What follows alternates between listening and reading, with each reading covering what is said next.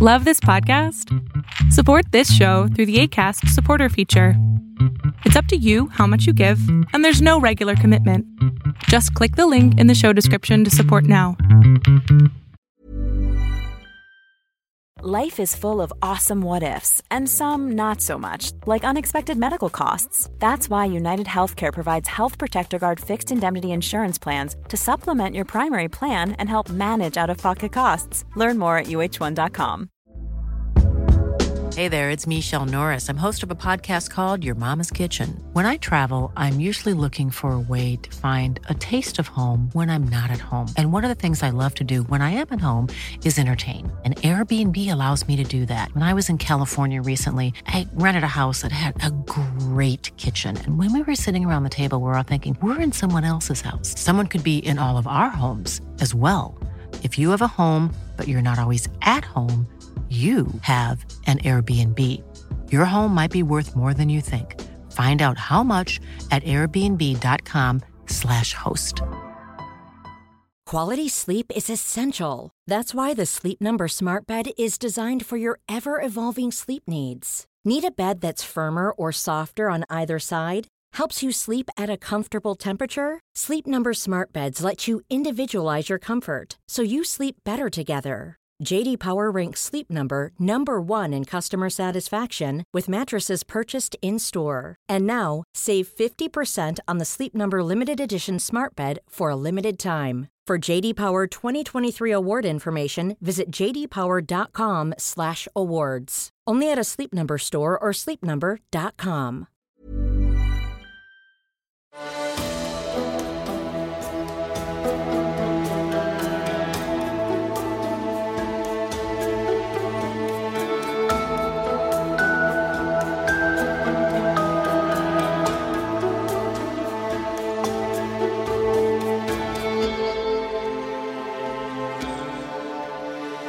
Welcome to the Serial Killer Podcast, the podcast dedicated to serial killers, who they were, what they did, and how. Episode 169. I am your Norwegian host, Thomas Rosaland Weiborg Thun. Tonight, I bring to you part 7 in the Green River Killer saga. Last episode ended with me transcribing the only known communication from the Green River Killer to the media, as well as the beginning of what was to detectives at the time seemed like another avalanche of death. This series is the largest endeavor this podcast has embarked upon since I started back in August of 2016. The story of Gary Leon Ridgway is a challenging story, not just because so many books, films, and documentaries has already been made about him, but because there simply are so many victims, and I struggle with how to properly respect their memory. Much ado has been made in the media and in previous episodes about how most of the killer's victims were prostitutes. I wonder if the same emphasis had been made on the victim's profession if they had all been accountants. Well, to be honest, I actually do think much had been made out of such a scenario, a serial killer killing dozens of female accountants had truly been quite unique. Anyway, I hope my dear listeners do not find my coverage of Ridgway's victims to be exploitative. Yes, most made their living selling sexual favors. So what? It's a dog eat dog world, and we all have to do what we can to get by. A more interesting aspect of the case is why Ridgway hated prostitutes so much and if that really was the case at all. Perhaps he simply hated women, and prostitutes were easy targets. Then again, perhaps he didn't hate anyone. Maybe he just really, really, really enjoyed murdering people as he was having sex with them. In this latest episode, and no, it won't be the last in the series, we will be making a reunion with an old adversary who has some unique insights into just those questions. Enjoy. As always, I want to publicly thank my elite TSK Producers Club. Their names are Amy, Boo, Brenda, Cassandra, Christy, Cody, Colleen, Connor, Corbin, Craig, Sid, Fawn, James G., James H., James S., Jared, Jennifer, Johnny, Juliet, Caitlin, Kathy, Kevin, Kylie, Libby, Lisa, Lisbeth, Marilyn, Meow, Nick, Oakley, Operation Brownie Pockets, Reed, Richard, Russell, Sabina, Skortnia, Scott, Shauna, Sputnik the Radio, Tim, Tony, Trent, Vanessa, and Val. You are the backbone of the Serial Killer podcast, and without you, there would be no show. You have my deepest gratitude. Thank you. I am forever grateful for my elite TSK Producers Club, and I want to show you that your patronage is not given in vain.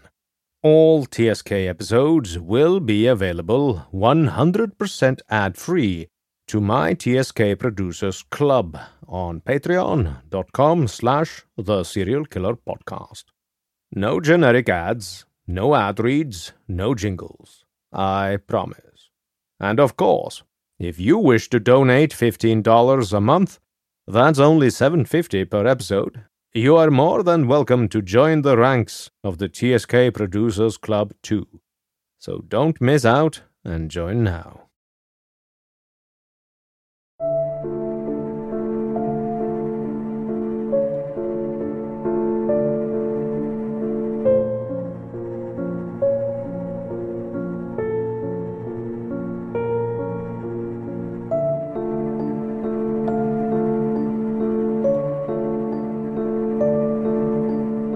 Imagine, if you will, dear listener, a handsome man. He has a body of a man who regularly does physical exercise, although it is clear that lately he has let himself go a little bit. He has a very intense stare, which is complemented by his clear blue eyes. A unibrow is starting to show, and he has about a week's worth of beard stubble. The hair on his head is slightly curly and light brown in color. Perhaps he grins at you as you pass by his cell. Perhaps he is simply grinning to himself, remembering a pleasant memory. In any case, it is a very winning smile, the kind of smile a politician would come a long way with. The man had, in fact, been involved in politics a few years earlier. Yes, dear listener, you are not mistaken. It is good old Ted you are looking at. Ted Bundy, serial killer superstar extraordinaire. And he has an important role to play in the saga of the Green River Killer. It is nearing Christmas in 1984. Your humble host turns four years old in less than a month. Ted is sitting in his cell in Florida reading the newspaper. He is reading about the ongoing serial killer case near his old hunting grounds around Seattle. As with so many bona fide narcissistic psychopaths, Ted's mouth waters at the idea of again being center stage, getting attention, having some power. So, he asks the guard if he can get some paper to write a letter. A letter to his old nemesis, Keppel. Ted wrote that he had some information that he thought could prove useful in apprehending the Green River Killer or killers. But his offer of assistance was conditional. He wanted assurance that his correspondence and subsequent communications would be kept confidential. He did not want anyone outside the task force, especially members of the news media, to become aware of his offer. Even though Keppel felt Ted's offer was sincere and honest, he was wary because Ted Bundy always seemed to have a hidden agenda. At the time of writing to Keppel, Ted still had not confessed to his crimes. He loved to allude to his crime, never quite going as far as saying straight out that he was the killer. Keppel, although he loathed Bundy, thought that visiting him might kill two birds with one stone. It might be that Ted Bundy could have some unique insights to share that would help catch the Green River Killer. But more importantly, Ted might end up clearing up unsolved details about his own murders. Ted initially wrote two letters to Keppel before Keppel replied. Keppel's reply letter read as follows, and I quote Dear Ted, This is to acknowledge receipt of your letter to the Green River Task Force dated October 1st, 1984. Your request that any communications we have may be kept in strictest confidence is absolutely honored. I, too, am concerned that any comments made by you could be detrimental to the Green River investigation. I'm interested in what information you have that could prove useful in apprehending the person or persons responsible for the Green River murders. In order to assess the immediacy of your assistance, could you provide just some facts about the nature of your help? I could, tentatively, visit Florida in the middle of November, in conjunction with other investigative duties. I have made inquiry to your local FBI to arrange a possible visit. You may hear from them. The sensitivity of this matter was emphasized. I respect your statement of playing no games, and, frankly, playing games with you is presumptuous on my part and a waste of my time. I am interested in what is useful in resolving the Green River killings, and what your contribution is. We will communicate at your request only about the Green River murders and quote unquote nothing else. End quote. And so it was that Keppel and Reichert flew to Florida to see Ted. Dear listeners, uh, what follows in this episode is some rather lengthy quotes from Ted Bundy. Uh, these quotes are taken from the very fantastic book The Riverman by Keppel himself. I recommend everyone to go purchase and read it. On with the show. The city of Starke, Florida, was the home of the Florida State Penitentiary kind of uh, serial killer central, where some of the South's most notorious murderers, or especially serial murderers, were waiting on death row to have a seat in Florida's equally infamous electric chair, nicknamed Old Sparky. Dave Reichert and Keppel had the privilege of visiting the town and the prison to make face to face contact with Ted Bundy.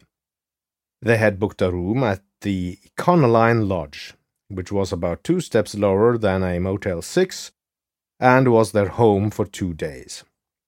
They did not want their presence to become general knowledge. So they registered under Dave Reichert's name. The lower their profile, the better. If anyone caught wind that they were interviewing Bundy, members of the news media would have flocked to the prison like ants on a bird's carcass, and that was the last thing they wanted. But Dave Reichert was an iron punting physical fitness fanatic whose bodybuilder's physique was something to envy. He had carted his dumbbell weights, boombox, and aerobic tapes all the way from Seattle to Starke. While they waited through the hours early in the day before seeing Ted Bundy, an upbeat Reichert set up his weights on the motel's lawn to work out in the Florida sunshine. With his well developed body rocking on the lawn to an aerobic tape that boomed through the oversized speakers and his weightlifting technique that made him look more like a machine than man, Reichert captivated the attention of the housekeepers, who were peeking out of windows or standing outside instead of cleaning rooms. Word spread fast among the motel employees about the bodybuilder who'd just checked in. It did not take them long to get his name from the front desk and show him their appreciation for the show he'd put on that day. When they left to have dinner and returned later that afternoon, Keppel noticed that the front marquee brightly displayed Welcome, Dave Reichert. So much for incognito. Keppel promptly asked Dave Reichert to request that the greeting be removed. That day, the duo made their first visit to the prison. As they pulled up, the lime green state penitentiary was an impressive sight. rising austerely and dramatically above the surrounding landscape. The guard tower stood next to the main gate, and the fence that bordered the penitentiary and grounds was constructed of three separate coils of razor sharp, three meter high concertina wire. The grass between the wire rolls was neatly manicured. The Sally Port entry to the prison, like a hatchway on a naval vessel guarded by sentries, blocked their entry. After undergoing a search of their possessions, the duo were taken to Assistant Warden Pete Turner's office. He had approved the visit before they arrived. With the savvy of a man who had dealt with hardened cons, he warned of Bundy's constant game playing. He said in no uncertain terms, and I quote, Try not to get used by him. He always has an agenda. Turner led them to a small, drab, cream colored interview room. A creaky wooden table and three metal chairs filled the room and one wall had a barred window that was a constant reminder of restricted freedom. Ted, adorned in interwoven chains around his waist, wrists, and arms, was escorted by a burly prison guard. His figure was hunched, as he said in a timid voice the words he had spoken with so much more gravitas to unsuspecting victims so many times back in the days of freedom. Hello, I'm Ted. His reach for Keppel's hand was slow, weighted as it was by the chains of death row. The touch of his hand was sticky wet. Keppel wondered if the notorious serial killer was actually nervous.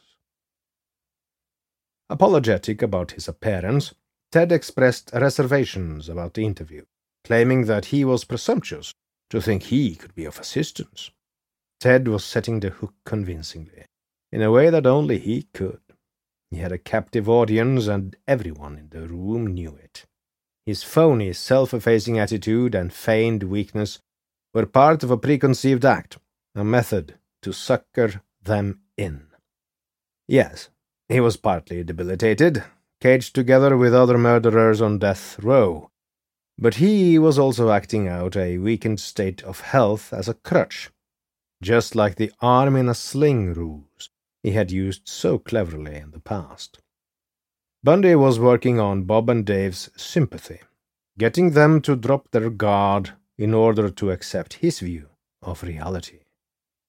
That was how he had lured his victims years earlier, and that was going to be his approach to them in the internet.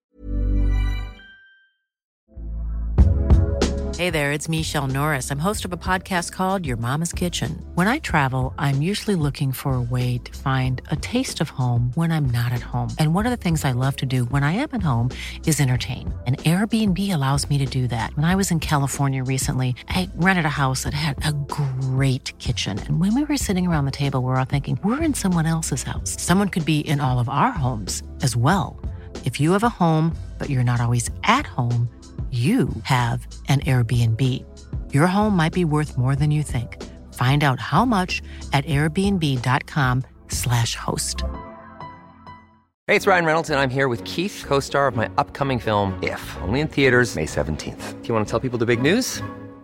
All right, I'll do it. Sign up now and you'll get unlimited for $15 a month in six months of Paramount Plus Essential Plan on us. Mintmobile.com slash switch. Upfront payment of $45 equivalent to $15 per month. Unlimited over 40 gigabytes per month. Face lower speeds. Videos at 480p. Active Mint customers by 531.24 get six months of Paramount Plus Essential Plan. Auto renews after six months. Offer ends May 31st, 2024. Separate Paramount Plus registration required. Terms and conditions apply if rated PG.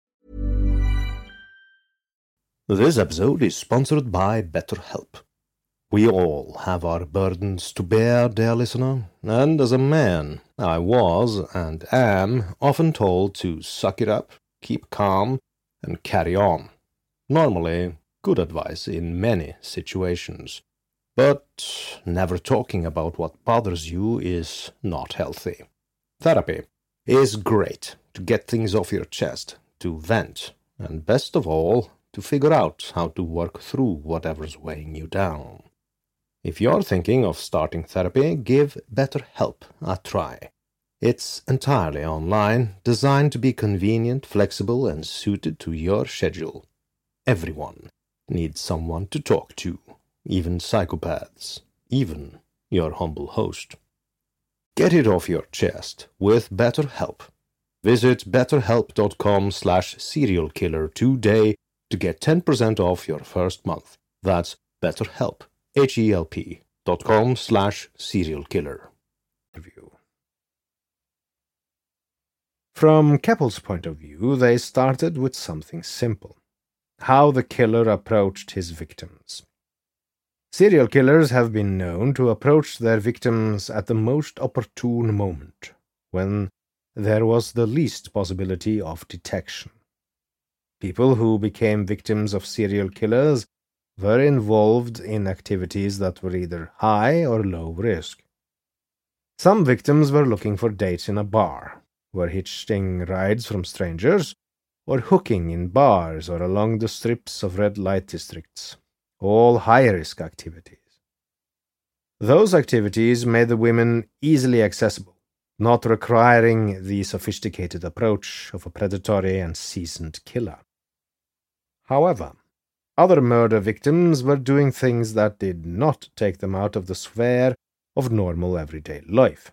They were sleeping in their beds, working at convenience stores, shopping at a mall, or just walking home. Those low risk activities were common for most people and required the killer to use premeditated abduction routines in order to attack his victims. In either case, the killer chose victims who were vulnerable and easy to control. Frequently, victims were small framed males and females, the elderly or children. Ted Bundy believed that the Riverman, which is what Ted called the Green River Killer, picked the ideal victim class the car date prostitute. These prostitutes had a vested interest in getting into a car quickly and surreptitiously with any non threatening person who appeared to have the necessary cash. But Ted was very cautious about classifying all the Riverman's victims as prostitutes. He wanted confirmation that all of the Green River victims were prostitutes at the time they disappeared. Detective Reichert told Ted they were certain all the victims were indeed prostitutes. Whereas on one hand, Ted was intrigued with the Riverman and his apparent elusiveness, Ted also criticized the killer's lack of a calculating and more distinguished approach to his victims. Dave Reichert and Keppel knew, and Ted knew, that the Riverman's repertoire of victim lures was limited.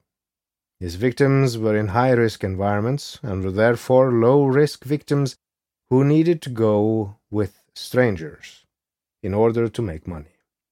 Technically, a client could quote unquote abduct a prostitute for a couple of hours for the right amount of money. Anyone, even Ted, could abduct prostitutes. But Ted believed that the Riverman did not rise to his own level of sophistication, because the Riverman did not venture out into the victim communities where a killer had to use more elaborate techniques to lure the victims away from their safety zones to serial killers. This was all part of the cunning and bravado. Ted perceived himself to be the master, and, therefore, able to critique others. Ted told Bob and Dave the following, and this is a rather long quote. If the Riverman had a method that's more generalized to pick up anybody he selects, if he's just selecting prostitutes, now that's one thing. But maybe later he's going to start selecting runaways or juvenile delinquents or girls that hang out in bars. They are the kinds of people who you don't identify as directly falling into your profile. Let's say he chose those who were not car date prostitutes, but who are delinquents and runaways. He just shifted his approach to victims a notch to the right. He's not going for prostitutes, but prostitute types, who dress or act or look to him like prostitutes. If you haven't found them yet, he's just disposing of them very well, or it would be my guess he may have moved and is no longer operating in the King County area. There are people who don't appear on your list, and your statement about possible victims in Pierce County fascinates me. I don't know why, and I just offer it for pure speculation. I think the man's out of Pierce County. I don't know why. I just get a strong feeling he's out somewhere between the cities of Auburn and Tacoma. I don't know why. That's why I was so fascinated. I just had a strong feeling the guy's out of Pierce County, and that intrigued me. I said, Whoa, I'd like to find out more about him.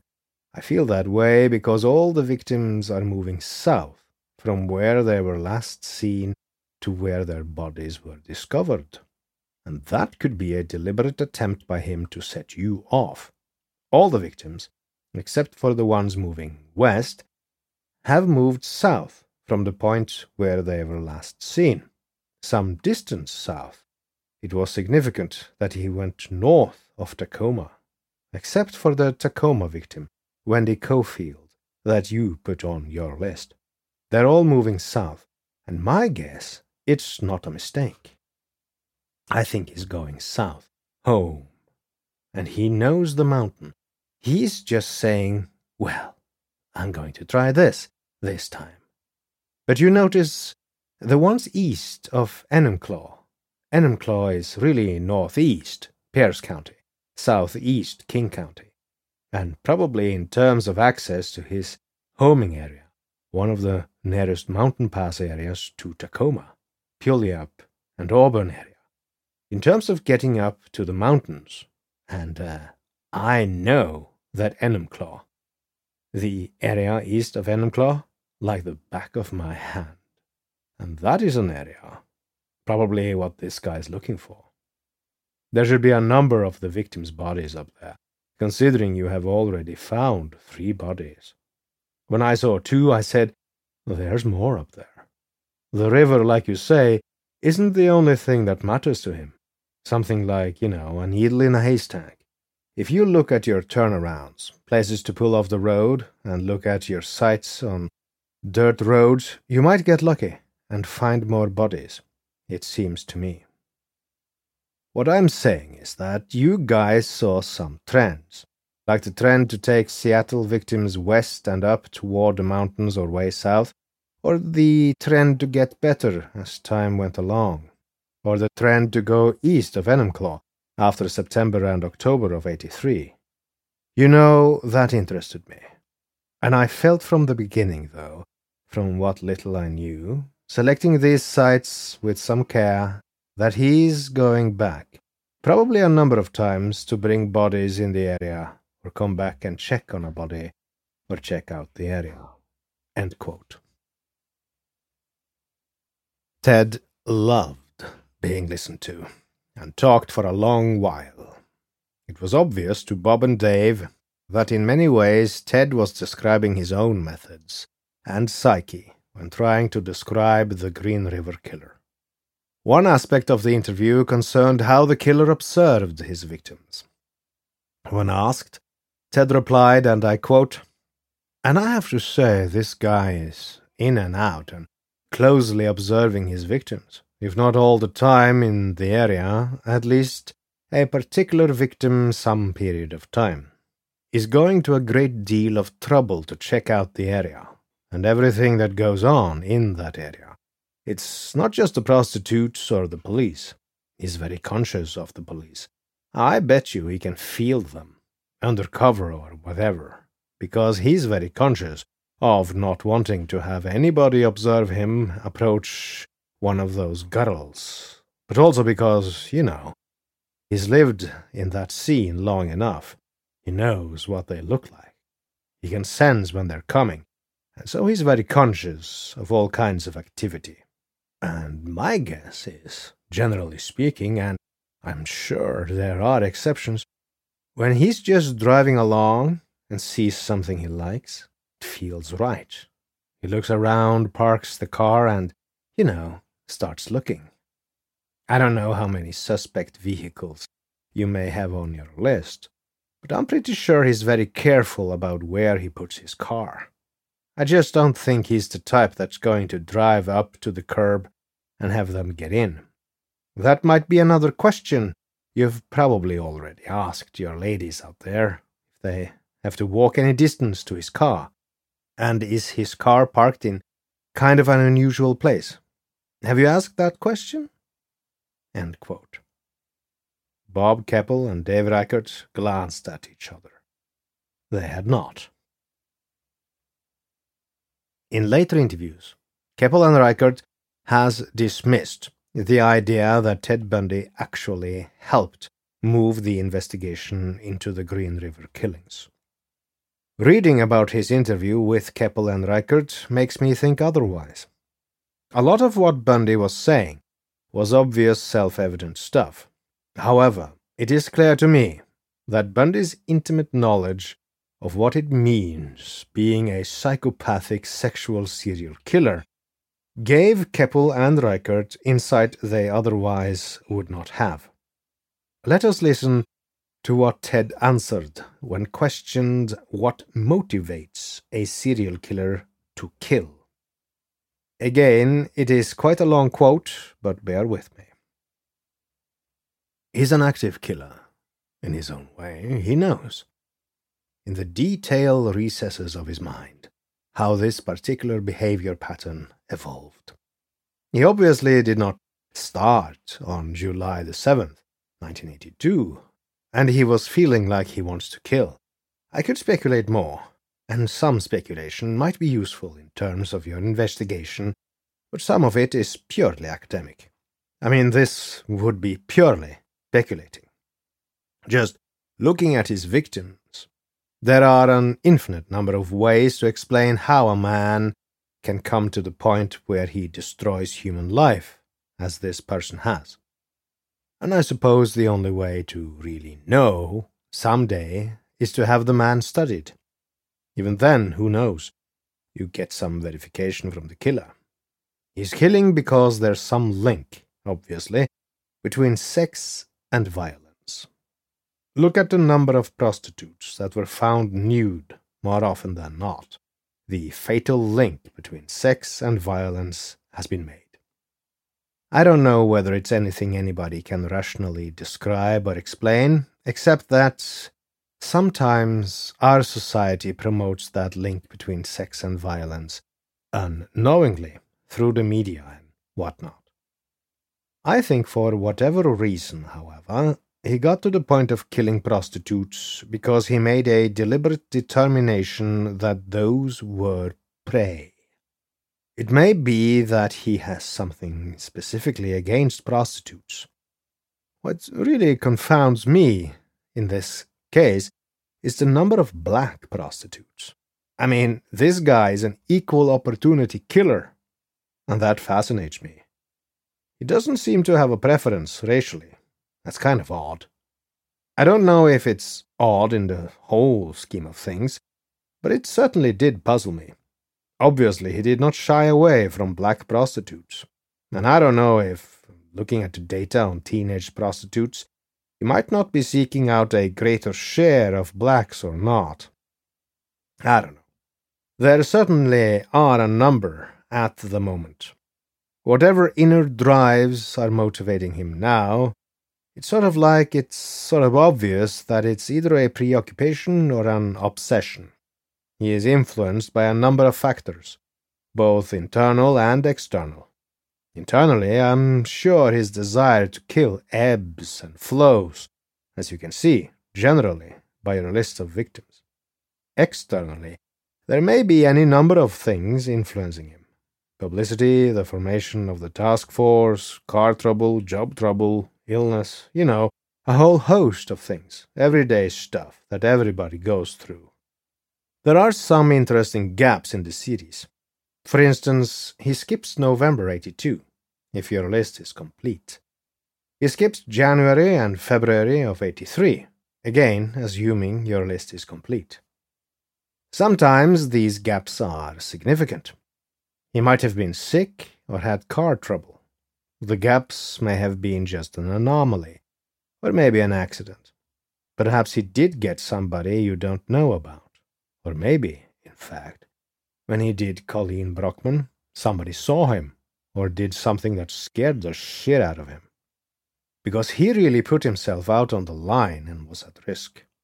You shouldn't lock yourself into a pattern. I'd hate to restrict my own analysis of any problem by saying, this is the pattern. There are patterns, but that may be imposing my own hit stuff on what's already there. That might not be what is actually going on. And so there's some interesting things I think we're talking about. Location of the bodies, how he progressed from area to area, and how he seems to jump around from dump site to dump site, and so forth. But as far as his pattern goes, I'm just looking here at frequency, how often he does it, and just trying to get a feel for his own inner intensity. What is driving this guy, you know, from the inside out? And how often does he have to satisfy that, notwithstanding his desire to be cautious and avoid detection? And this guy, again relying on these lists as being pretty accurate, he does one a week in July, does five in August, settles down to two and three a month until next May, when he gets four. That's pretty damn active. He's going Sunday through Saturday, generally speaking, not showing a preference for weekends. Is going all days of the week, spreading them out. Two and three a month is pretty intense, even after some of the bodies have been discovered. But like you say, the task force wasn't formed until January, and the bulk of the bodies weren't found until early 84, and I think that's probably what's motivating him. Motivations here, they are seriously complicated with some sexual and violent motivations, and you wouldn't see him as one primarily motivated by a religious drive. My guess is if he's not picked these victims because he knows they're accessible, easily picked up, and difficult to investigate as far as law enforcement is concerned, he's picking them because he has some particular grudge against them, and a real hang up, you know, beyond viewing them as young women. And I sense in this that it's not a venting of religious anger or moral outrage, but a desire to kill and to harm these people. He will be doing that and probably continue to do it. I can't imagine him stopping. And so it is that we end part 7 in the tale of the Green River Killer. Next episode will round off our intimate meeting with Ted and start closing in on our main villain. So, as they say in the land of radio, stay tuned. Finally, I wish to thank you, dear listener, for listening. If you like this podcast, you can support it by donating on patreon.com slash the serial killer podcast, by leaving a review on Apple Podcasts, facebook.com slash the SK podcast, or by posting on the subreddit the SK podcast. Thank you. Good night and good luck.